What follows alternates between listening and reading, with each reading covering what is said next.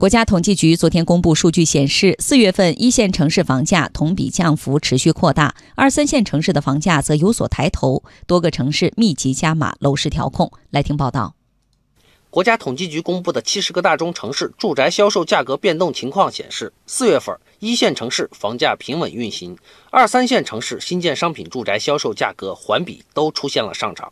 易居智库研究总监严跃进认为。今年以来，西安、郑州、长沙等二线城市发布人才落户新政，落户门槛降低，导致当地导入大量人口，致使城市刚需群体扩大，购房需求拉动了部分二线城市房价上涨。在供给端，二季度以来，高价楼盘预售证发放节奏明显加快，也带动了住宅价格的整体上涨。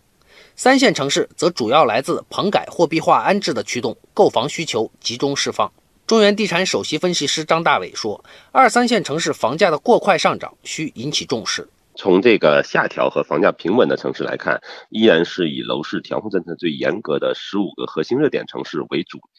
不同城市之间的分化非常明显，像丹东这些城市，他们的这个房价，不论是新房还是二手房，环比的涨幅都在百分之以上，还是上涨比较明显的。但是，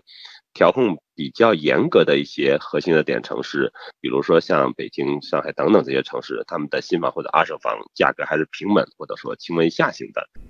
在涨幅较大的几个热点城市中，例如三亚、海口、哈尔滨、西安、成都等城市的相关负责人都先后受到约谈。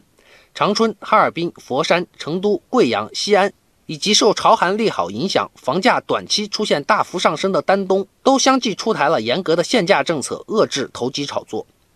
我爱我家集团研究院院长胡锦辉说，在房住不炒、因城施策的原则下，各地及时出手调控很有必要。在市场有异动和抬头的情况下，能够马上的进行约谈和做出一些政策的调整，对于未来整个今年后半段时间的这个房价的稳定，还是能起到一个比较及时的稳定的作用。